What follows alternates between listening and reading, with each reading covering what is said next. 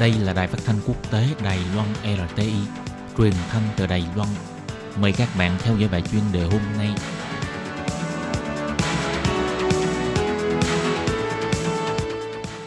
Các bạn thân mến, Hải Ly xin chào các bạn. Mời các bạn theo dõi bài chuyên đề hôm nay qua nội dung bài viết. Đài Loan vốn có tỷ lệ sinh con thấp, nhưng tỷ lệ đẻ non trong những năm gần đây lại gia tăng. Các bạn thân mến và bây giờ Hải Ly xin mời các bạn đến với nội dung chi tiết của bài chuyên đề hôm nay. Đài Loan đang đứng trước nguy cơ sinh ít con, trẻ sơ sinh ra đời ngày càng ít đi, nhưng trường hợp các thai phụ có số tuần mang thai dưới 37 tuần lại có xu hướng gia tăng.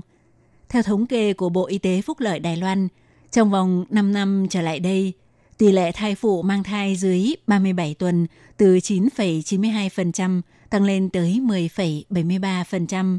Theo bác sĩ cho biết, có khả năng do độ tuổi của thai phụ Đài Loan ngày càng cao nên nguy cơ đẻ non bị gia tăng. Khuyến cáo nếu không thể kết hôn và sinh con trong độ tuổi thích hợp thì ít nhất trước khi mang thai nên điều chỉnh tình trạng sức khỏe cho tốt rồi hãy mang thai.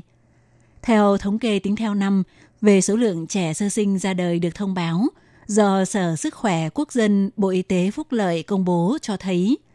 tỷ lệ thai phụ Đài Loan mang thai dưới 37 tuần có xu hướng tăng dần hàng năm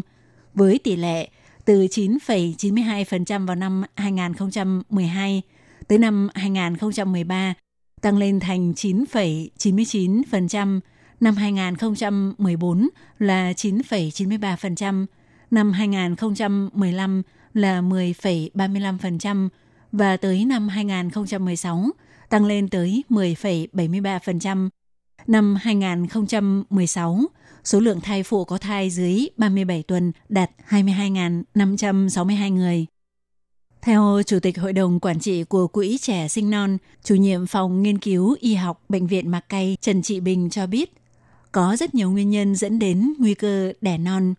Ngoài những nguyên nhân có tính sản khoa, như thai phụ có tiền sử từng bị thai chết lưu hoặc trẻ sơ sinh bị chết khi sinh ra, thai phụ bị sảy thai có tính tự phát hoặc người bị đẻ non, người bị nhau thai tiền đạo hoặc bị nhau thai bong non thì ngoài ra còn có những nguyên nhân có khả năng gây đẻ non như cân nặng của thai phụ trong vòng 40 tuần mang thai mà tăng không đến 10 kg hay thai phụ có những vấn đề như nghiện ma túy, nghiện rượu, nghiện thuốc lá hoặc thai phụ bị chấn thương, bị mắc bệnh cường giáp, bị các bệnh như bệnh tim, cao huyết áp, bệnh phổi, viêm thận, bệnh gan vân vân thì đều có khả năng gây nguy cơ bị đẻ non. Theo chủ nhiệm Trần Trị Bình nói, độ tuổi bình quân của thai phụ Đài Loan ngày càng cao. Tình trạng sức khỏe của nữ giới từ sau 35 tuổi bắt đầu xuống dốc, vì vậy sẽ gây ảnh hưởng tới quá trình mang thai và sức khỏe của thai nhi.